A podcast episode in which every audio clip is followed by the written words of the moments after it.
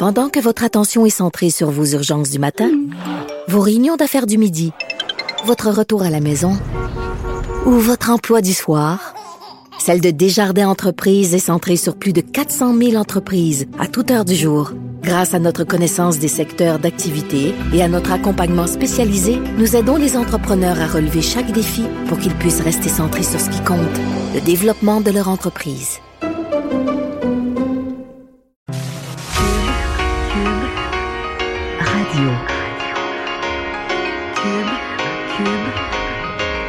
Le retour de Mario Dumont. Deux heures d'info. De 15 à 17. Il provoque et remet en question. Il démystifie le vrai du faux. Mario Dumont et Vincent Dessureau. Le retour de Mario Dumont. Bonjour tout le monde, bienvenue à l'émission. Mercredi 29 janvier, on va passer euh, les deux heures qui viennent à vous raconter cette journée en actualité. Vincent, bonjour. Salut Mario, ça va bien? Ça va très bien, ça va très bien.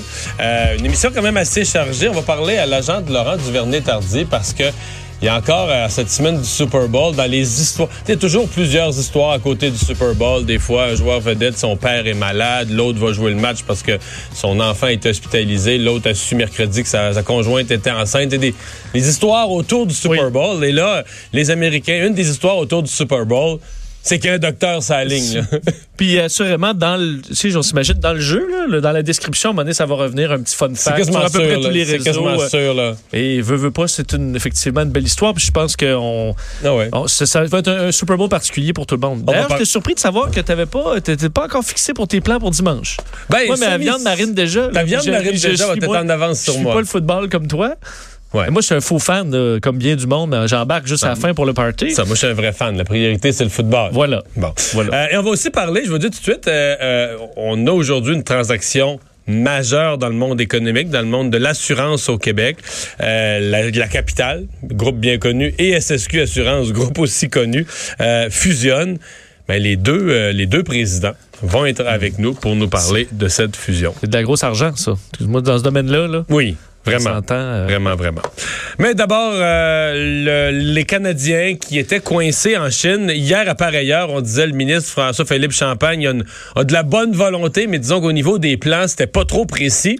Mais il avait quand même promis de faire vite. Et 24 heures plus tard, il a un plan. Oui, quoique on n'a pas encore tous les détails de ce plan, mais euh, François-Philippe Champagne, le ministre des Affaires étrangères, a confirmé avoir sécurisé un appareil pour rapatrier les Canadiens qui voudraient revenir. Donc, ce n'est pas un vol militaire, c'est une compagnie privée qui se spécialise dans ce genre de transport-là. Donc, Alors- on a nolisé un avion. finalement. Exact. On verra. On disait qu'hier, là, on savait pas trop si on allait analyser un avion complet ou des places sur un avion. On sait qu'entre autres, euh, la France va chercher ses ressortissants, mais vont aller, euh, vont revenir avec des Européens aussi, donc pas seulement des Français.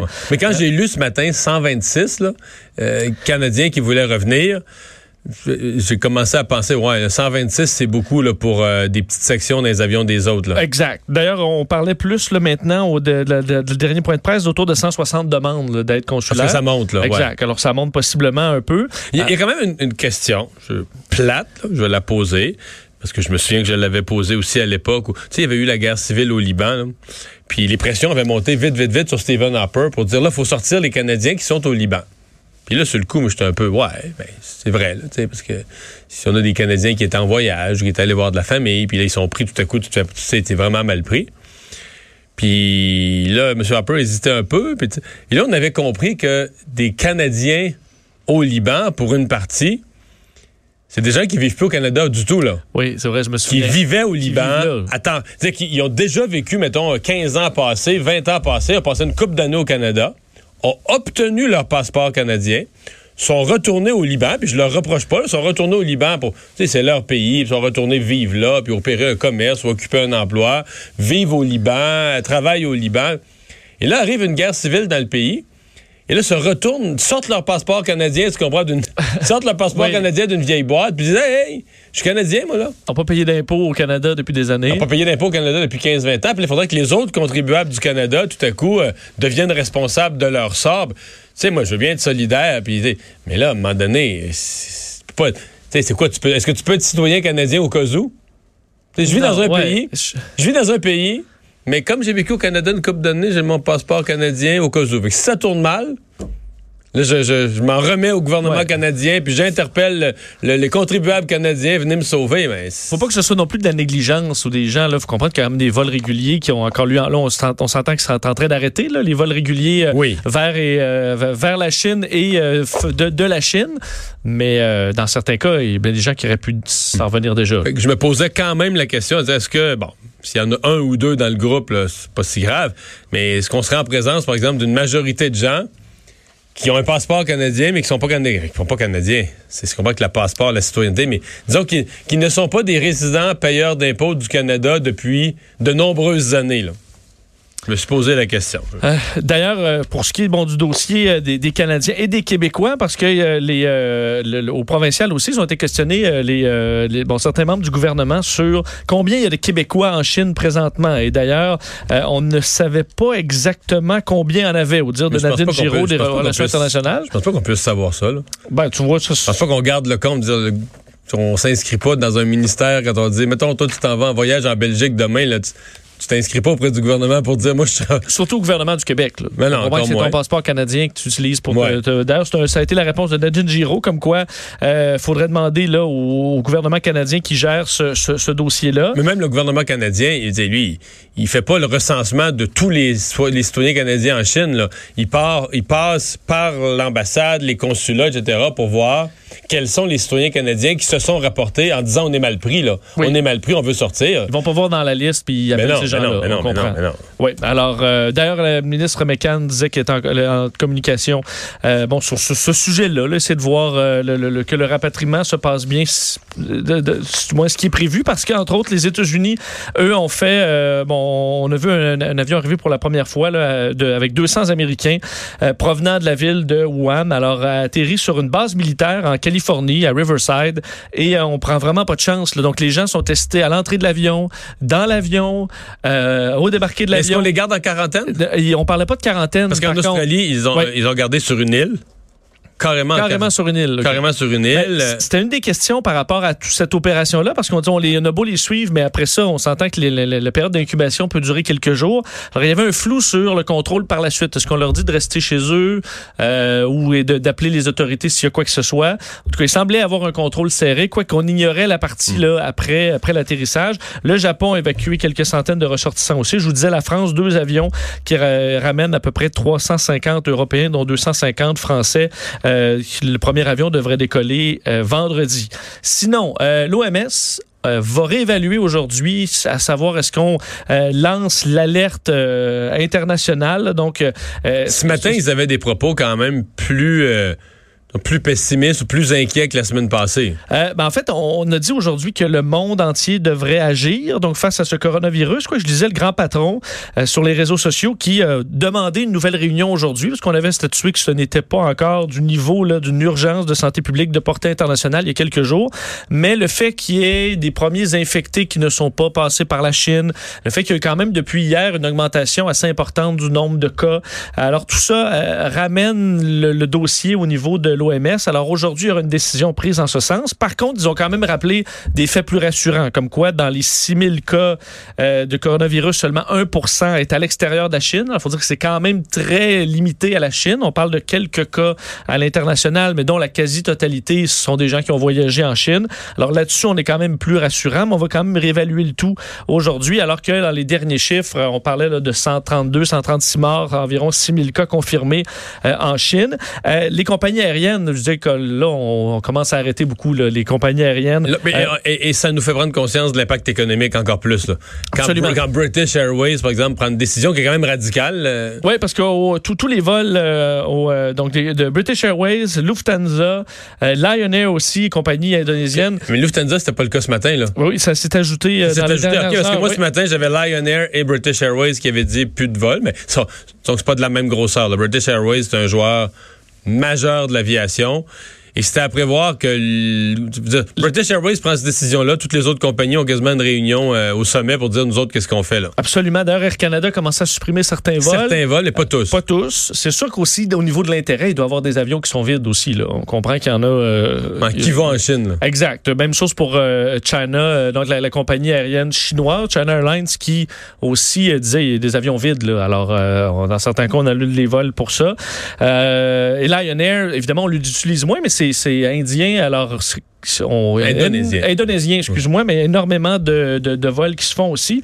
Euh, c'est la plus grande flotte aérienne d'Asie du Sud-Est. Alors, euh, ils ont Mais je pense qu'il y a beaucoup de Chinois, euh, beaucoup de Chinois qui vont en vacances, un peu comme nous on va dans le sud, qui vont en vacances, là, Thaïlande, Indonésie, euh, Philippines, c'est des pays de plage où vont les, euh, Oui, ben, les Chinois pays- plus en moyen. Là. Un des pays numéro un, c'est la Thaïlande, d'ailleurs, qui prennent euh, ce- ce- cet impact sur, au, niveau, au niveau du tourisme. Je pense que la Thaïlande, après la Chine, est le deuxième pays qui a le plus de cas d'infection. Une quinzaine, si je ne m'abuse. Euh, Hong Kong, évidemment, eux ont arrêté, on l'a vu hier, les points de passage terrestres avec la Chine. Il y en a 14. Les 14 sont, euh, en fait, 6 des 14 sont fermés. Les autres, évidemment, sont surveillés, euh, sont surveillés de près. Alors, il faudra voir euh, les prochains, euh, parce que le bilan, on le met à jour à peu près l'équivalent du soir pour nous. Là. Donc là, on, présentement, c'est la nuit euh, en Chine. Alors, on a le suivi et on voit ce bond-là. Est-ce qu'on on va voir à un moment donné une stabilisation du nombre de cas? Parce que je me souviens, à la même heure, hier, je vous parlais de 100 cas, 102 cas. Là, on est passé à 130. De Euh, décès. De décès, évidemment, 6 000 cas, donc une hausse quand même importante, de 4 500 à 6 000 cas. Est-ce que on va atteindre à un moment donné un plateau ou au contraire, ça va continuer d'augmenter? Ben, ça, on ne le saura pas avant les prochains jours. Vincent, c'est une des questions qui se posent depuis 24 heures. Est-ce que la motoneige est trop polluante euh, pour continuer euh, ses activités? Est-ce que les clubs de motoneige, etc., vont devoir être les sacrifiés de la lutte au changement climatique? Ouais, un dossier qui a fait beaucoup, euh, beaucoup réagir aujourd'hui et euh, d'ailleurs euh, en partie à cause de toi, Mario, parce que bon, présentement, on s'obstine entre Québec solidaire, le gouvernement. d'ailleurs, à la suite d'un bon, article rapportant les propos de de Manon Massé sur les motoneiges, comme quoi les motoneiges sont sont polluantes.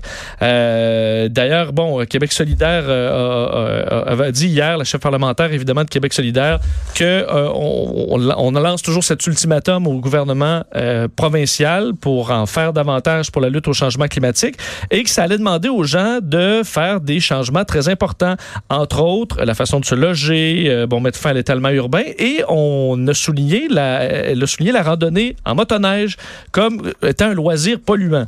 Elle dit est-ce que c'est bon brûler du gaz pour l'environnement? La réponse est non. Qu'est-ce qu'on offre comme alternative? Je ne suis pas certaine qu'on offre grand-chose. Euh, ça a été dénoncé par le ministre de l'Environnement, Benoît Charette, qui s'est porté à la défense de l'industrie de la motoneige, disant on est en présence d'adeptes de la pensée magique qui clairement ne connaissent pas les régions du Québec. Euh, François Legault a répondu aussi disant que les motoneiges étaient là pour rester. C'est un des grands plaisirs des gens en région. Est-ce que les motoneiges devraient être électriques? Peut-être qu'on va en venir là, euh, mais les motoneiges sont là pour rester. Et euh, on a pu voir Gabriel Nadeau-Dubois de Québec solidaire répondre, entre autres, à une, une sortie que tu as fait à LCN. Oui, mais répondre en même temps au journal, parce que moi, moi, j'ai fait une sortie à LCN basée sur un article du journal. Et là, Gabriel Nadeau-Dubois, c'est un article du journal régional euh, de la région de Rouen-Noranda-Témiscamingue, là où est euh, une députée de Québec solidaire, en disant une chance qu'on a les médias régionaux pour rectifier les faits. Exact. Et cet article-là, euh, bon, on parle, en fait, c'est une déclaration d'Émilise Lessard-Terrien de Québec solidaire, la députée de Rouen-Noranda-Témiscamingue, qui dit vouloir clarifier la situation, expliquant qu'il n'a jamais été question pour Québec solidaire qu'on interdise le, le, le, le- ou restreigne l'utilisation des motoneiges. Ça, c'est vrai. Ça, c'est dans le point de presse. Là. Euh, ils disent que c'est polluant, ils ont un malaise énorme avec la motoneige, mais c'est vrai qu'à nulle part dans le point de presse, ils parlent de l'interdire, de la rendre illégale. Oui, mais, mais elle dit qu'elle est surprise du titre de l'article du Journal de Montréal qui disait La motoneige est polluante, dit Québec solidaire. Elle a été surprise de cet article-là, étant donné qu'elle-même était présente au point de presse et que, euh, donc, euh, au point où, au point de presse où Manon Massé a été questionnée à ce propos-là, elle dit Il n'a jamais été question d'interdiction. La lutte au changement climatique fait évidemment partie de nos priorités, mais on ne veut pas que le poids de la lutte au changement climatique repose sur les individus. Mais ça, tu peux pas dire ça. Le poids de la lutte au changement climatique repose sur les individus. Parce qu'une entreprise, c'est l'emploi des individus, les transports, c'est le moyen de transport des individus. Parce que Manon très dire clair cette phrase-là, c'est très grave. là. Tu vois, le- tout- toute son affaire, le reste, elle peut pas dire ça repose, ça repose entièrement sur les individus. Parce que Manon Mancé a dit très clairement, on veut pas le faire porter non plus sur les travailleurs. Non, elle ça- a dit qu'une motoneige, dans, écoute, c'est vraiment pas facile d'interpréter parce qu'on pourrait faire écouter le segment en ondes. C'est cinq minutes dans le point de presse d'hier.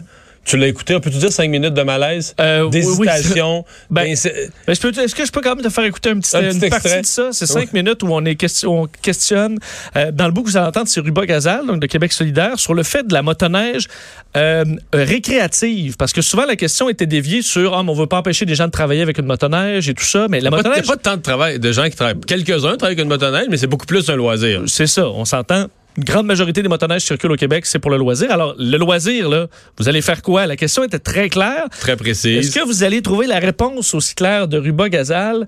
Euh, ben, à vous d'en juger, écoutez ça. Et ceux qui Est-ce qu'il y a d'autres l'utilisent pour leur questions sur le loisir. sujet?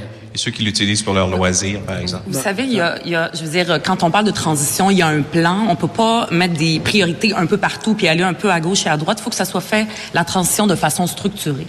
Et on le sait qu'aujourd'hui, un des secteurs les plus grands émetteurs de gaz à effet de serre, c'est les transports. Euh, c'est euh, plus de 40% Après ça, c'est les industries, etc. Donc, il faut commencer à mettre un point de barre par rapport au transport. On entendait le ministre Julien vous parler des comportements individuels, dire ah mais il faudrait que les gens fassent un effort puis qu'ils achètent moins de VES, etc. Encore faut-il que les gens aient aussi des options euh, de de- de- d'autres options pour pouvoir prendre le transport en commun puis qu'on le rende plus facilement. Puis ça, on peut pas demander à chacun de faire énormément d'heures de, de, de- en transport des deux heures et trois heures, c'est pas efficace. C'est là que le gouvernement a un rôle extrêmement important à jouer, qu'il doit mettre en place des mesures de transport collectif structurants. Fait que c'est comme ça qu'il faut, faut y aller. Puis on peut pas à la dernière seconde, le temps urge. On a 10 ans, faut le faire de façon structurée, et c'est pour ça qu'on appelle ça une transition. Puis faut le, mais là, on est dans une situation urgente, faut commencer ça très très les rapidement gens parce qu'on a de beaucoup, beaucoup de motoneige pour leur retard. loisir, ils sont pas obligés d'en faire. là. Ils peuvent faire. euh, Ben, ils peuvent on Je pense qu'ils Commençons- répondu. commençons on peut par passer à une autre question sur la le question sujet. des transports. Pourquoi elle est intéressante, ma question, je trouve? Ben, je pense qu'on en a assez discuté. Y Ah a-t-il quelqu'un d'autre qui a une question sur le sujet? Sinon, on peut passer au... Alors, euh, c'était ça. Ah ben, Louis Lacroix, euh, clairement, poussait pour Oui, euh, sa mais- question qui faisait du sens, mais avez-vous compris quelque chose à la réponse? On parlait du transport en commun, et je pense pas qu'on peut euh, aller... remplacer la motoneige récréative par du transport en commun. Mais non, mais à, à la question simple, parce que là, Québec solidaire, la députée de Rouen-Noranda-Témiscamingue, une région où la motoneige est très populaire, ce que je mentionnais ce matin, c'est que je trouvais pas que les thèmes abordés par Québec solidaire et l'angle, c'était très représentatif de sa population. Moi, je pensais que, c'est pas pour rien qu'elle a voulu corriger le tir localement. Maintenant, dans ce qu'on a entendu, est-ce que toi, tu t'entends là, un appui clair à l'industrie de la motoneige, aux motoneigistes? Non, ben, je, sens un qu'on malaise, essaie- je sens un grand malaise d'en parler. là. Oui. Mais là, malaise d'en parler, ce que ça te dit. Quand t'as un malaise à parler de quelque chose parce que t'as des mauvaises nouvelles pour ce monde-là, c'est parce que, tu sais, nulle part, dans les cinq minutes, là, nulle part, on donne un appui. C'est toujours, ouais, on, veut pas, on voudrait pas trop, on veut pas parler contre eux publiquement, là, mais, tu sais, ben, moi, je, sais pas, tu sais, Mais dans le discours catastrophiste, là, de dire, là, Manon Massé disait 2020, là, c'est la fin. Donc, c'est sûr que de, Non, mais en de- 2030, faut, elle va dire, elle va, elle annonce qu'il faut réduire de 45% les émissions. C'est certain que dans leur plan, la motoneige n'aura plus, là. Ouais, Mais ça, ils veulent un pas. vieux deux temps qui boucane bleu, là. Je pense pas que Manon Massé peut trouver que ça fait du sens dans, ce- dans le discours euh, de Québec solidaire. En tout cas, on verra. Mais là, euh, moi, c'est mon point. Moi, je- tous les points de vue sont valables, mais tu peux pas dire une chose à l'Assemblée nationale pour arriver à un plan cohérent sur les changements climatiques où tu as l'air courageux, puis les environnementalistes vont t'applaudir, puis dire une autre affaire d'un comté ruraux. Tu sais, faut que tu dises la même chose aux deux, aux, aux deux places, là, aux deux bouts du tuyau. Mais Enfin. On a un nouveau patron à la caisse de dépôt et de placement. Oui, euh, il s'appelle Charles Aymon, 47 ans, succède donc à Michael Sebia et c'est bon quelqu'un de connu du côté de la, caisse de dépôt euh, puisqu'il était euh, bon, il, y était déjà, s'occupait depuis février 2009 des euh, placements privés. Euh, il a travaillé pendant 20 ans à la Banque Scotia, diplômé de, de HEC Montréal, détient le titre de CPA, expert en évaluation d'entreprise. Alors, euh, il euh, bon, sa, sa nomination est entérinée ce matin au Conseil des ministres, en fonction entrer en fonction là, très rapidement. François Legault euh, n'avait que des bons mots pour lui. C'est un relativement jeune homme, brillant, qui a de l'expérience, autant dans la banque qu'en investissement, connaît bien l'économie du Québec. Et Mais pour un président de la caisse, là, à 47 ans, euh, sais pas si c'est le plus jeune, mais en tout cas, c'est un des, sûrement un des plus jeunes. Je sais pas, à ce rôle-là, généralement, avant 50 ans, c'est pas évident. Christian Dubé, président du Conseil du Trésor, lui disait que c'était une très bonne nouvelle, cette, euh, cette nomination. C'est qu'il y a quelques noms qui ont circulé quand même, mais finalement, ça, Mais ils étaient trois à la fin. On dit que M. Legault les a rencontrés personnellement, même les a accueillis chez lui euh, pour euh, jaser avec eux, entendre leur vision, etc.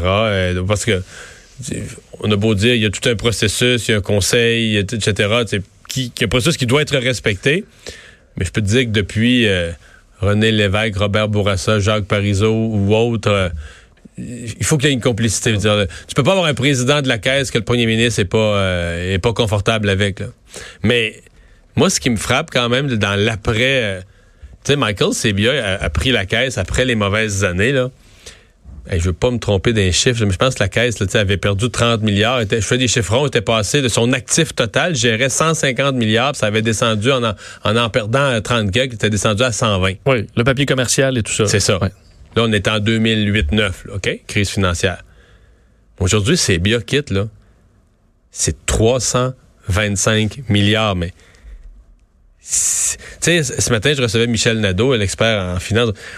Il disait, ben, c'est la plus grosse. Dans le mandat, probablement que dans le mandat de François Legault, en bout de ligne, le, le choix du président de la Caisse, c'est la plus grosse décision économique qu'il prend, là. Oui. Parce que, oui, il faut dire- dire qu'il est arrivé. Tu arrives après une catastrophe, puis ensuite tu- bénéficies Ah ouais, du ouais. marché le plus haussier de l'histoire. Monsieur Sebia a, a bien géré une bonne période. Oui. tout, tout est positif. Mais quand même, une fois que tu arrives là, et on s'entend-tu que 300... Tu sais, quand on se dit, mettons, tu fais un 10 de rendement, là, là, tu viens, le 10% sur 325 milliards, c'est 32 milliards que tu ajoutes à la pile. là. Oui, c'est énorme. Et, un mauvais rendement. Qu'en pourcentage, un mauvais rendement est aussi, euh, est aussi dramatique par le bas. Mais c'est un outil financier. là. C'est vraiment pour les Québécois, c'est une fierté. La caisse, c'est devenu quelque chose. Je suis même pas sûr que toute la population prend a conscience de comment- Mais il y en a peut-être qui ont encore euh, cette, cette idée que ça va mal à la caisse ou. euh, Ouais, ils ont raté une nouvelle. Oui, effectivement. ils ont raté une nouvelle Mais- depuis 11 ans. Là. Mais à être Charlemont, est-ce que tu serais inquiet de dire, OK, ben là, j'arrive, moi, ou est-ce que j'arrive au sommet de la montagne russe, là? Ouais. Euh, c'est un des risques quand tu arrives à ce moment-ci. Euh, et pour finir sur les questions financières de François Legault, ben euh, on remettra pas d'argent dans la C-Series. Non, finalement, François Legault était clair euh, aujourd'hui, alors que, on sait, la semaine dernière à Davos, il avait été, avait laissé planer la possibilité d'investir à nouveau dans le programme d'avion A220, après que Bombardier ait bon, expliqué qu'on allait probablement devoir remettre de l'argent parce que il faudra investir dans le but de rendre cette série, cet avion-là rentable, pouvoir le produire plus rapidement. Eh bien, François Legault aujourd'hui a dit qu'il n'est pas question de réinvestir dans cette division-là. Pourquoi? Parce que, euh, selon lui, Airbus fait toutes sortes d'avions et ce serait difficile de s'assurer qu'un réinvestissement du Québec irait à l'A220. Euh, Mais c'est aussi que politiquement, il a tellement dénoncé la décision des libéraux d'investir spécifiquement là-dedans. Oui. On voit mal comment lui pourrait faire une phase 2 à quelque chose qu'il a dénoncé autant. Oui. On peut-tu dire ça? Oui. Hey, il Oui. l'a dénoncé. Mais à ce moment-là, c'était pour aider Bombardier. Là, c'est pour. C'est plus Ça complexe. devient pour. Est-ce Ben, qu'on investit dans un produit dans lequel on croit? que- ben, c'est parce qu'il y a une coquille à part quand même. Là, 220, il y a une coquille à part où il y a trois partenaires. Le gouvernement du Québec, Bombardier, puis Airbus. Tu pourrais réinvestir dans cette coquille-là, dans cette, cette co-entreprise-là. Mais pense qu'il va Ben- chercher tous les moyens de, de- de procéder autrement s'il est pour aider à nouveau Bombardier. Ce qui est déjà une question, est-ce qu'on aide de nouveau Bombardier? Ouais. Déjà une question Ben, difficile. Ça fait partie des discussions, c'est ce que le premier ministre a dit, de liquider même nos, notre participation dans l'A220. Mais là, la question, com- combien ça vaut? Euh, Mais là, c'est une évaluation. euh, hein. C'était mis un milliard, milliard 300 millions, puis les, les estimations que j'ai entendues, c'est a perdu à peu près la moitié de sa valeur. Ça pourrait le reprendre parce que l'avion, il semble bien se vendre à, à terme. Mais c'est parce que tout coûte plus cher, tout est en dépassement de coût. Fait qu'à l'heure actuelle, ce placement-là aurait perdu environ la moitié de sa valeur. Mais c'est parce que tu comprends que pour François Legault, il y a une perte financière, mais il n'y a pas de perte politique. Là. Il va dire, ben là. Oui, c'est la faute aux, euh, aux Ben libéraux. oui, ben oui, ben oui. Oui. Depuis la première Mais journée, c'est- depuis la première journée, il dit que les libéraux ont mis tout notre argent dans un canard boiteux. Mais en- dans, dans 4 ans, s'il y a 500 commandes du A220 qui appartient maintenant totalement à Airbus, qu'on a donné, euh, qui ont racheté pour la moitié moins cher notre part, ça peut Ça euh, revenir le hanter un peu. T'as raison. On va s'arrêter dans